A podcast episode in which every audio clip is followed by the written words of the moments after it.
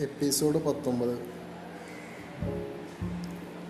ഇരുപത്തി ഒൻപത് ജനുവരി twenty twenty two.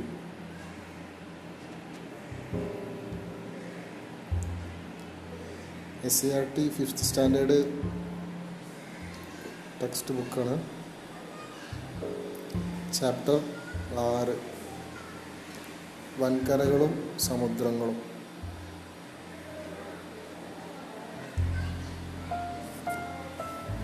അറിയപ്പെടാത്ത നാടുകൾ. അറിയപ്പെടാത്ത നാടുകൾ തേടിയും സമ്പത്തിന് വേണ്ടിയും കൗതുകത്തിന്റെ പേരിലുമൊക്കെ മനുഷ്യൻ നടത്തിയിട്ടുള്ള സമുദ്രയാത്രകൾക്ക് നീണ്ട ചരിത്രമുണ്ട്. പുതുലോകം തേടിയുള്ള ഈ യാത്രകൾ സാഹസിക സഞ്ചാരികളെ എവിടെയെല്ലാം എത്തിച്ചിരിക്കാം? ഇവരിൽ ചിലർ പൂർണമായും സമുദ്രത്തിലൂടെ സഞ്ചരിച്ച് ലോകം ചുറ്റി വന്നിട്ടുണ്ട് എന്നാൽ കരയിലൂടെ മാത്രം സഞ്ചരിച്ച് ലോകം ചുറ്റാൻ കഴിയുമോ? സാമൂഹ്യ ശാസ്ത്ര ലാബിലെ ഗ്ലോബ് നിരീക്ഷിച്ച് കണ്ടെത്തൂ.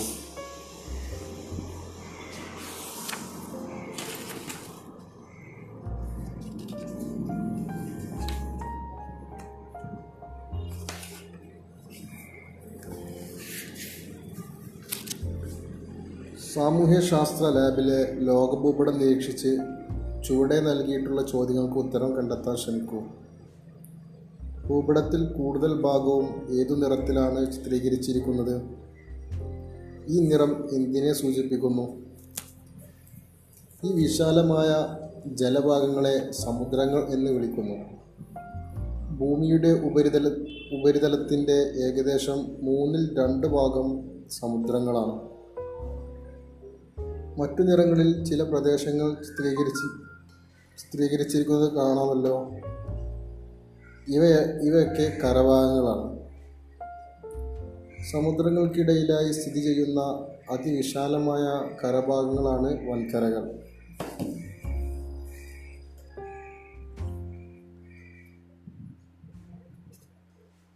ഗ്ലോബ് നിരീക്ഷിച്ചാൽ എന്തൊക്കെ ഏതൊക്കെ വൻകരകൾ കാണാൻ കഴിയും? ഏഷ്യ ആഫ്രിക്ക വടക്കേ അമേരിക്ക തെക്കേ അമേരിക്ക അന്റാർട്ടിക്ക യൂറോപ്പ് ഓസ്ട്രേലിയ.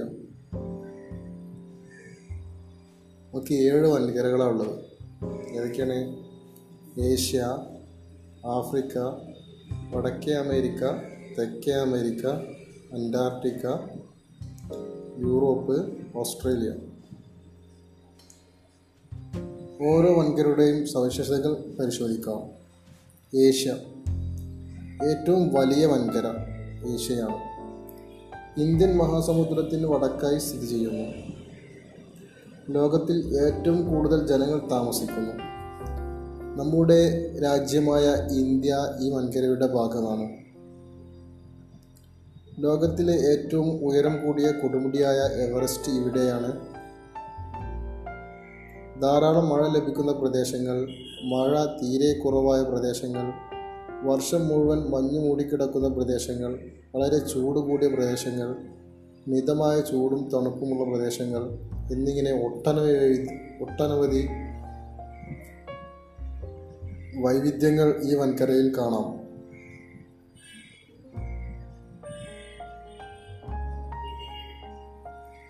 നെല്ല് ഗോതമ്പ് ചോളം തുടങ്ങി വിവിധതരം വിളകൾ കൃഷി ചെയ്യുന്നു.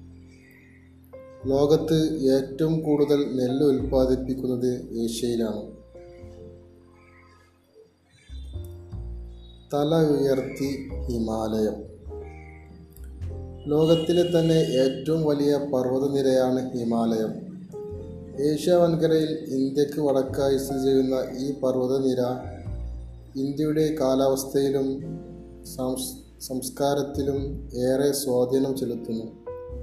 ലോകത്തിലെ ഏറ്റവും ഉയരമുള്ള കൊടുമുടിയായ നേപ്പാളിലെ മൗണ്ട് എവറസ്റ്റ് ഉൾപ്പെടെ നിരവധി കൊടുമുടികൾ ഉൾക്കൊള്ളുന്ന ഈ പർവതനിരകളിൽ പല ഭാഗങ്ങളും സ്ഥിരമായി മഞ്ഞുമൂടി മഞ്ഞു മൂടിക്കിടക്കുന്നതിനാലാണ് ഇതിന് ഹിമാലയം എന്ന പേര് വന്നത്.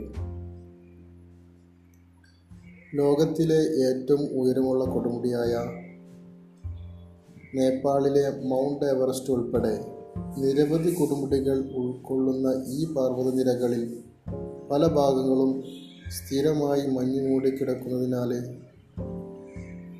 ാണ് ഇതിന് ഹിമാലയം എന്ന പേര് വന്നത്.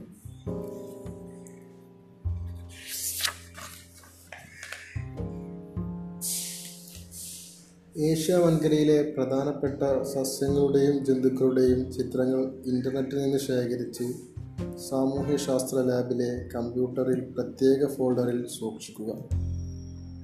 അടുത്തത് ആഫ്രിക്ക. ആഫ്രിക്കയ്ക്ക് വലുപ്പത്തിൽ രണ്ടാം സ്ഥാനമാണുള്ളത്.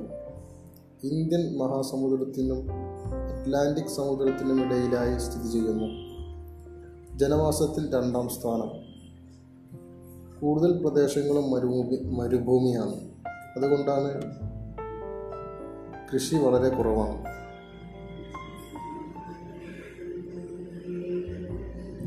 ലോകത്തിലെ ഏറ്റവും വലിയ മരുഭൂമിയായ സഹാറ ഇവിടെയാണ്. ലോകത്തിലെ ഏറ്റവും നീളം കൂടിയ നദിയായ നൈൽ ഈ വൻകരയിലൂടെ ഒഴുകുന്നു.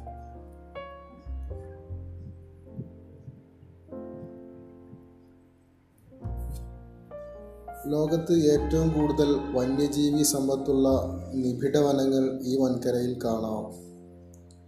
ആഫ്രിക്ക വൻകരയിലെ പ്രധാനപ്പെട്ട ജന്തുക്കളുടെയും സസ്യങ്ങളുടെയും ചിത്രങ്ങൾ ഇന്റർനെറ്റിൽ നിന്ന് ശേഖരിച്ച് സാമൂഹ്യശാസ്ത്ര ലാബിലെ കമ്പ്യൂട്ടർ പ്രത്യേക വോളിൽ സൂക്ഷിക്കും വടക്കേ അമേരിക്ക. പസഫിക് സമുദ്രത്തിനും അറ്റ്ലാന്റിക് സമുദ്രത്തിനും ഇടയിലായി സ്ഥിതി ചെയ്യുന്നു. വടക്കേ അമേരിക്ക വലുപ്പത്തിൽ മൂന്നാം സ്ഥാനത്താണ്. അലാസ്ക പർവതനിരയിലെ മാക് മാക്കില്ലിയാണ് ഏറ്റവും ഉയരം കൂടിയ കൊടുമുടി. അലാസ്ക പർവതനിരയിലെ മാക്ക് കില്ലിയാണ് ഏറ്റവും ഉയരം കൂടിയ കൊടുമുടി. ഇതിന്റെ പ്രസൻ പ്രൊണൗൺസിയേഷൻ എങ്ങനെയാണെന്ന് അറിയില്ല കേട്ടോ. ലോകത്ത് ലഭ്യമായ ഉപരിതല ശുദ്ധജലത്തിന്റെ ഏകദേശം ഇരുപത്തൊന്ന് ശതമാനം ഉൾക്കൊള്ളുന്ന അഞ്ച് മഹാതടാകങ്ങൾ ഇവിടെയുണ്ട്. മഞ്ഞ് മൂടിക്കിടക്കുന്ന പ്രദേശത്ത് താമസിക്കുന്ന ഇന്യൂട്ടുകൾ അതായത് എസ്കിമോകൾ ഇവിടുത്തെ പ്രത്യേകതയാണ്. കാലാവസ്ഥയും മണ്ണും കൃഷിക്ക് അനുയോജ്യമാണ്.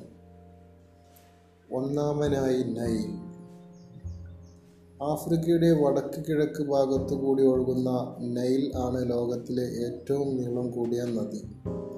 ഏകദേശം ആറായിരത്തി എണ്ണൂറ്റി അൻപത് ആറ് എട്ട് അഞ്ച് പൂജ്യം.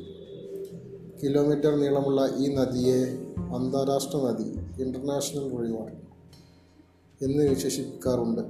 കാരണം ഈ നദി ആഫ്രിക്ക വൻകരയിലെ പതിനൊന്ന് രാജ്യങ്ങളിലൂടെ ഒഴുകുന്നു. ഈജിപ്ത് സുഡാൻ എന്നീ രാജ്യങ്ങളുടെ ജീവനാഡിയായി നെയിൽ നദിയെ വിശേഷിപ്പിക്കാറുണ്ട്.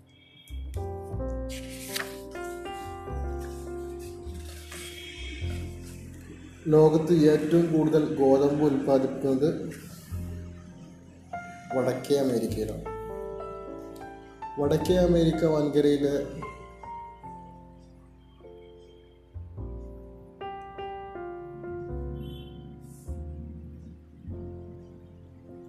മഞ്ഞുകൊണ്ട് വീടുകൾ മഞ്ഞുറഞ്ഞു കിടക്കുന്ന വടക്കൻ ധ്രുവപ്രദേശത്ത് താമസിക്കുന്ന ഇന്യൂട്ടുകൾ എസ്കിമോകൾ തണുപ്പുകാലത്ത് താൽക്കാലികമായി മഞ്ഞുകൊട്ടകൾ കൊണ്ട് വീടുണ്ടാക്കാറുണ്ട്. ഈ വീടുകൾ ഇഗ്ലു എന്ന പേരിലാണ് അറിയപ്പെടുന്നത്.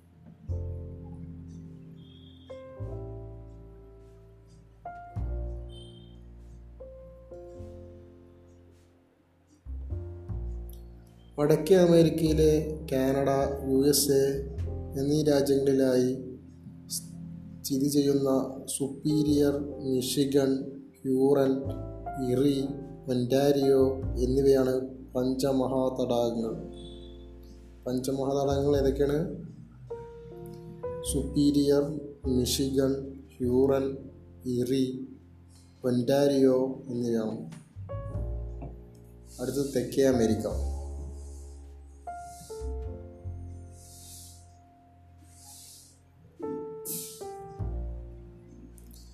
പസഫിക് സമുദ്രത്തിനും അറ്റ്ലാന്റിക് സമുദ്രത്തിനും ഇടയിലായി സ്ഥിതി ചെയ്യുന്നു. വലുപ്പത്തിൽ നാലാമത്തെ സ്ഥാനത്ത്.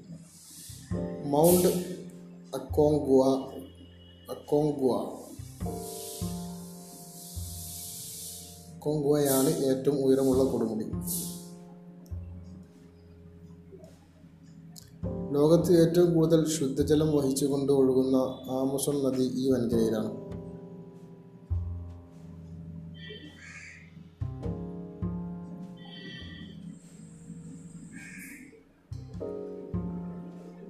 തെക്കേ അമേരിക്കയുടെ വടക്കുഭാഗത്തുള്ള ആമസോൺ നദീതടത്തിലുള്ള ഈ നിബിഡ വനങ്ങളിലെ സസ്യജന്തുജാലങ്ങൾ ഏറെ വൈവിധ്യമുള്ളവയാണ്. കന്നുകാലി വളർത്തൽ ഇവിടുത്തെ ജനങ്ങളുടെ ഒരു പ്രധാന തൊഴിലാണ്.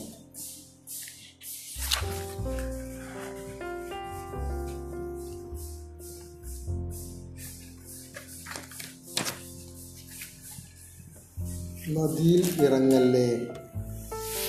ആമസോൺ നദിയിൽ കാണപ്പെടുന്ന ഒരിനം മീനാണ് ഇരാന. മറ്റു ജീവി ജീവികളെയും കൂട്ടത്തോടെ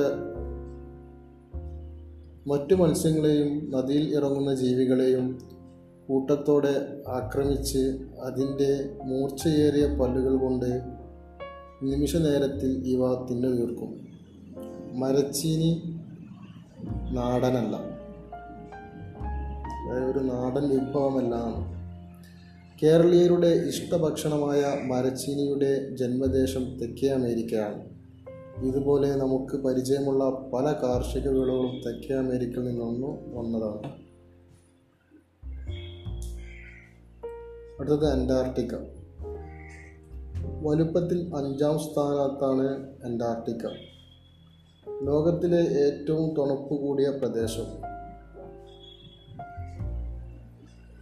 വർഷം മുഴുവൻ മഞ്ഞ് മൂടിക്കിടക്കുന്നത് കൊണ്ട് വെളുത്ത ഭൂഖണ്ഡം എന്നറിയപ്പെടുന്നു. സ്ഥിരമായ ജനവാസമില്ല.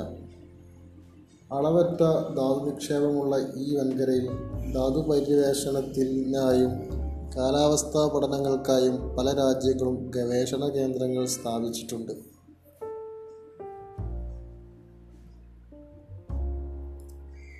മൈത്രി ഭാരതി എന്നിവ ഇന്ത്യയുടെ അന്റാർട്ടിക്കയിലുള്ള ഗവേഷണ കേന്ദ്രങ്ങളാണ്.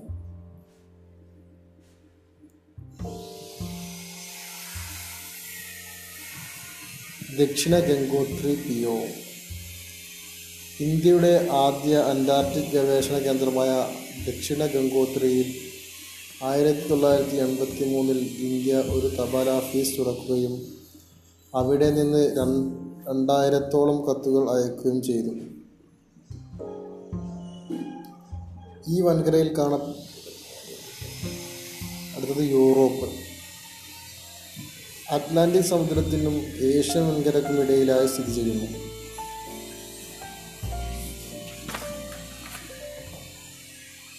വലുപ്പത്തിൽ ആറാം സ്ഥാനത്താണ്. യുറാൽ പർവതനിര യൂറോപ്പിനെ ഏഷ്യയിൽ നിന്ന് വേർതിരിക്കുന്നു. ജനസംഖ്യയിൽ മൂന്നാം സ്ഥാനം. യൂറോപ്പിന്റെ തെക്ക് ഭാഗത്ത് മിതമായ ചൂടും തണുപ്പുമാണ് അനുഭവപ്പെടുന്നതെങ്കിലും വടക്കു ഭാഗത്ത് അതികഠിനമായ തണുപ്പാണ്. വ്യാവസായികമായി വളരെയേറെ പുരോഗതി പ്രാപിച്ചിരിക്കുന്നു. മത്സ്യബന്ധനം ഒരു പ്രധാന തൊഴിലാണ്.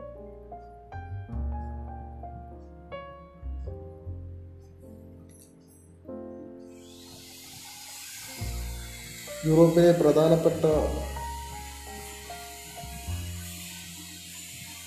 പാതിര സൂര്യന്റെ നാട് നോർവേ. ആർട്ടിക് വൃത്തത്തിനുള്ളിൽ അറുപത്തിയാറര ഡിഗ്രി വടക്ക് സ്ഥിതി ആർട്ടിക് വൃത്തത്തിനുള്ളിൽ സ്ഥിതി ചെയ്യുന്ന നോർവേ ഫിൻലാൻഡ് തുടങ്ങിയ രാജ്യങ്ങളിൽ വർഷത്തിൽ ആറ് മാസം പകലും ആറ് മാസം രാത്രിയുമാണ് അനുഭവപ്പെടുന്നത്. ഇത്തരം പ്രദേശങ്ങളെക്കുറിച്ച് കൂടുതൽ അറിയുന്നതിനായി എസ് കെ പൊറ്റക്കാടിന്റെ ആതിര സൂര്യന്റെ നാട്ടിൽ എന്ന പുസ്തകം വായിക്കുമല്ലോ. അപ്പോൾ ഈ ഒരു പുസ്തകം വായിച്ചാൽ നന്നായിരിക്കും പഠിതാക്കൾക്ക് വളരെയധികം ഗുണം ചെയ്യും. അടുത്തത് ഓസ്ട്രേലിയ. ഏറ്റവും ചെറിയ വൻകര ഓഷ്യാനിയ എന്ന പേരിലും അറിയപ്പെടുന്നു. പൂർണമായും ജലത്താൽ ചുറ്റപ്പെട്ട് സ്ഥിതി ചെയ്യുന്ന ഓസ്ട്രേലിയയെ ഓസ്ട്രേലിയയെ വൻകര ദ്വീപ് എന്ന് വിശേഷിപ്പിക്കുന്നു. മുട്ടയിടുന്ന സസ്തനിയായ പ്ലാക്ടിപ്പസ് സഞ്ചി മൃഗം എന്നറിയപ്പെടുന്ന കങ്കാരു നായവർഗത്തിൽപ്പെടുന്ന ഡിങ്കോകൾ തുടങ്ങിയവ ഈ വൻകരയിൽ മാത്രം കാണപ്പെടുന്നവയാണ്.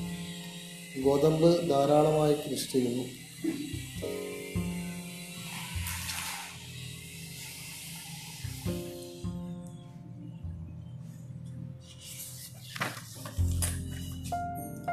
സ്വർണം ഇരുമ്പയിര് യുറേനിയം തുടങ്ങിയ ധാതുക്കൾ ഈ വൻകരയിൽ നിന്ന് വൻതോതിൽ ഖനനം ചെയ്യപ്പെടുന്നു. ചെമ്മരിയാട് വളർത്തലിന് പ്രസിദ്ധമാണ്. ദ്വീപുകൾ. പൂർണമായും ജലത്താൽ ചുറ്റപ്പെട്ട് കിടക്കുന്ന കരഭാഗങ്ങളാണ് ദ്വീപുകൾ. അറ്റ്ലാന്റിക് സമുദ്രത്തിന്റെ വടക്കു ഭാഗത്ത് സ്ഥിതി ചെയ്യുന്ന ഗ്രീൻലാൻഡാണ് ലോകത്തിലെ ഏറ്റവും വലിയ ദ്വീപ്.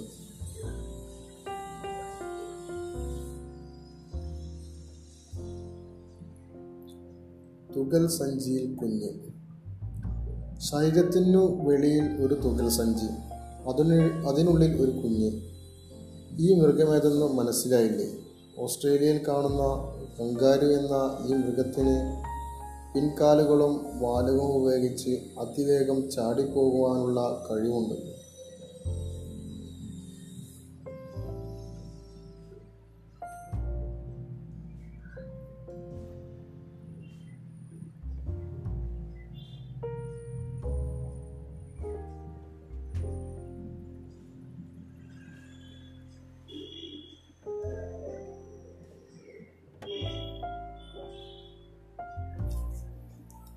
കടൽ. കടൽ എന്ന് പറഞ്ഞാൽ എന്താ? ഭാഗികമായി കരകളാൽ ചുറ്റപ്പെട്ട സമുദ്രഭാഗങ്ങളാണ് കടലുകൾ. ഭാഗികമായി കരകളാൽ ചുറ്റപ്പെട്ട സമുദ്രഭാഗങ്ങളാണ് കടലുകൾ.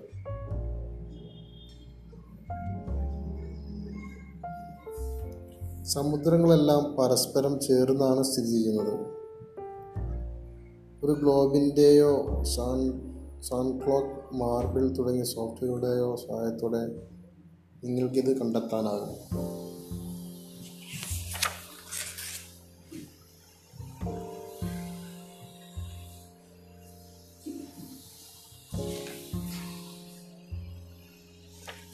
പരസ്പരം ചേർന്ന് സ്ഥിതി ചെയ്യുന്ന സമുദ്രങ്ങൾക്കെല്ലാം കൂടി പറയുന്ന പേരാണ് ലോകമഹാസമുദ്രം വേൾഡ് ഓഷ്യൻ ഇനി നമുക്ക് ഓരോ സമുദ്രത്തെയും പരിചയപ്പെടാം. പസഫിക് സമുദ്രം. വലിപ്പത്തിൽ ഒന്നാം സ്ഥാനം പസഫിക് സമുദ്രത്തിനാണ്. ഏറ്റവും കൂടുതൽ ദ്വീപുകൾ കാണപ്പെടുന്നത് ഈ സമുദ്രത്തിലാണ്. പസഫിക് സമുദ്രത്തിലെ ചലഞ്ചർ ഗർത്തമാണ് ലോകത്തിലെ ഏറ്റവും ആഴം കൂടിയ ഭാഗം. ലോകത്തിൽ ഏറ്റവും കൂടുതൽ മത്സ്യബന്ധനം നടക്കുന്നത് പസഫിക് സമുദ്രത്തിലാണ്. പസഫിക് സമുദ്രം ധാതു സമ്പന്നമാണ്.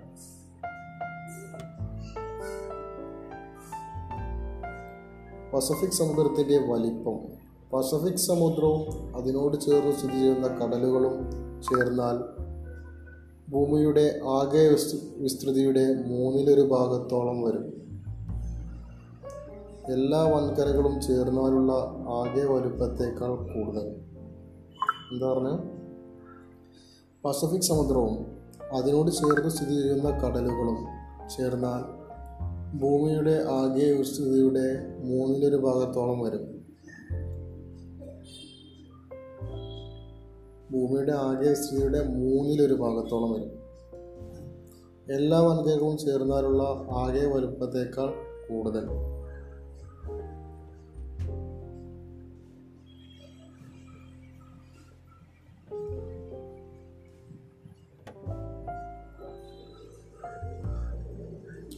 അടുത്ത അറ്റ്ലാന്റിക് സമുദ്രം.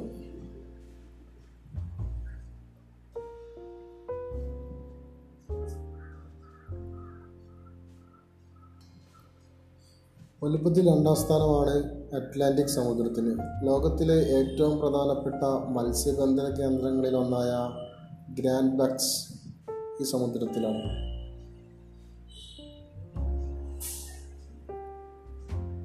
അറ്റ്ലാന്റിക് സമുദ്രത്തിന്റെ വടക്ക് ഭാഗത്തിന് ലോകത്തിലെ ഏറ്റവും തിരക്കേറിയ സമുദ്രപാത എന്ന എന്ന വിശേഷണമുണ്ട്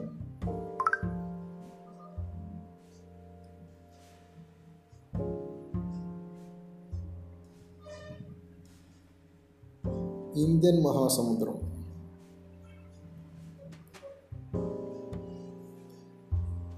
വലുപ്പത്തിൽ മൂന്നാം സ്ഥാനമുള്ള ഈ സമുദ്രത്തിന് ഒരു രാജ്യത്തിന്റെ പേരിൽ അറിയപ്പെടുന്ന സമുദ്രം എന്ന വിശേഷണമുണ്ട്.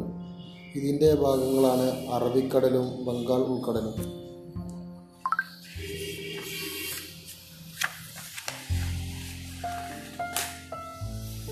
ഇന്ത്യൻ മഹാസമുദ്രത്തിന്റെ വടക്ക് വശത്തായി സ്ഥിതി ചെയ്യുന്ന വൻകര ഏതെന്ന് ഭൂപടം നിരീക്ഷിച്ച് കണ്ടെത്തൂ. പവിഴപ്പുറ്റുകൾ.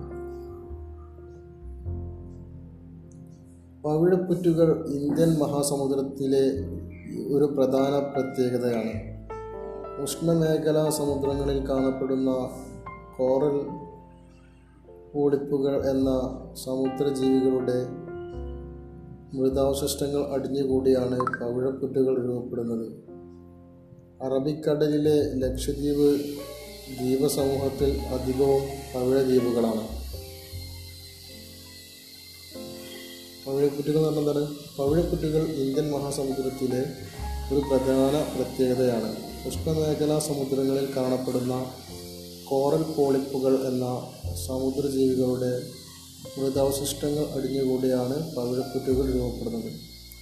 അറബിക്കടലിലെ ലക്ഷദ്വീപ് സമൂഹത്തിൽ അധികവും പവിഴ പവിഴ ദ്വീപുകളാണ് അടുത്തത് അന്റാർട്ടിക് സമുദ്രം.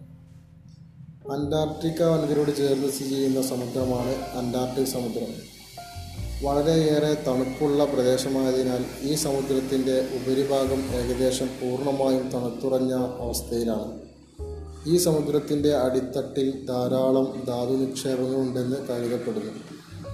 ധാരാളം മത്സ്യമ്പ മത്സ്യസമ്പത്തും ഈ സമുദ്രത്തിലുണ്ട്. അടുത്തത് ആർട്ടിക് സമുദ്രം. ഉത്തര ധ്രുവത്തെ ചുറ്റിക്കിടക്കുന്ന സമുദ്രമാണ് ആർട്ടിക് സമുദ്രം. ഈ സമുദ്രം വർഷത്തിൽ ആറു മാസത്തിലേറെ കാലം മഞ്ഞ് മൂടിക്കിടക്കുന്നു. ലോകഭൂപടം ഗ്ലോബ് എന്നിവ നിരീക്ഷിച്ച് അന്റാർട്ടിക് ആർട്ടിക് എന്നീ സമുദ്രങ്ങളുടെ സ്ഥാനം കണ്ടെത്തുമല്ലോ. നാം അധിവസിക്കുന്ന ഭൂമി എത്ര വിസ്തൃ വിസ്തൃതിയും വിസ്തൃതവും വൈവിധ്യമാർന്നതുമാണെന്ന് മനസ്സിലായില്ലേ? ഈ വൈവിധ്യങ്ങളെ പ്രയോജനപ്പെടുത്തിയാണ് ഭൂമിയിൽ മനുഷ്യർ ഉൾപ്പെടെയുള്ള സസ്യജന്തു ജല ജാലങ്ങൾ നിലനിൽക്കുന്നത്. അടിസ്ഥാന ആവശ്യങ്ങളായ ജലം ഭക്ഷണം പാർപ്പിടം വസ്ത്രം തുടങ്ങിയവയ്ക്കെല്ലാം മനുഷ്യർ ആശ്രയിക്കുന്നത് പ്രധാനമായും ഭൂമിയിലെ കരഭാഗത്തെയാണ്. ഭൂമിയിൽ നമ്മുടെ നിലനിൽപ്പ് സാധ്യമാക്കുന്നതിൽ വൻകരകൾക്കും സമുദ്രങ്ങൾക്കും വലിയ പങ്കുണ്ട്. മത്സ്യസമ്പത്ത് ധാതു നിക്ഷേപങ്ങൾ ഗതാഗതം വിനോദം തുടങ്ങി വിവിധ തരത്തിൽ പ്രത്യക്ഷമായും പരോക്ഷമായും നാം സമുദ്രങ്ങളെ പ്രയോജനപ്പെടുത്തുന്നുണ്ട്. ഭൂമി എല്ലാ ജീവജാലങ്ങൾക്കും അവകാശപ്പെട്ടതാണ്. കരയിലും സമുദ്ര ജീ സമുദ്രങ്ങളിലുമായി നിലകൊള്ളുന്ന വിഭവ സമ്പത്ത് വരും തലമുറകൾക്ക് കൂടി അറിയാനും അനുഭവിക്കാനും വേണ്ടി കാത്തു സൂക്ഷിക്കേണ്ടത് നാം ഓരോരുത്തരുടെയും കടമയാണ്. സംഗ്രഹം. ഭൂമിയുടെ ഉപരിതലത്തിന്റെ ഭൂരിഭാഗവും ജലമാണ്. ഭൂമിയിൽ അഞ്ച് സമുദ്രങ്ങളും ഏഴ് വൻകരകളുമാണ് ഉള്ളത്. അതിവിസ്തൃതമായ ജലാശയങ്ങളാണ് സമുദ്രങ്ങൾ. സമുദ്രങ്ങൾക്കിടയിലായി സ്ഥിതി ചെയ്യുന്ന അതിവിശാലമായ കരഭാഗങ്ങളാണ് വൻകരകൾ. വൻകരകളുടെ ഭൂപ്രകൃതി കാലാവസ്ഥ സസ്യ ജന്തുജാലങ്ങൾ എന്നിവയിലൊക്കെ വൈവിധ്യം നിലനിൽക്കുന്നു. ഭൂമിയിൽ നമ്മുടെ നിലനിൽപ്പ് സാധ്യമാക്കുന്നതിൽ വൻകരകളെ പോലെ സമുദ്രങ്ങൾക്കും പ്രധാന പങ്കുണ്ട്. ഭൂമിയിലെ വൈവിധ്യവും വിഭവസമ്പ വൈവിധ്യവും വിഭവസമ്പത്തും കാത്തുസൂക്ഷിക്കേണ്ടത് നാം ഓരോരുത്തരുടെയും കടമയാണ്.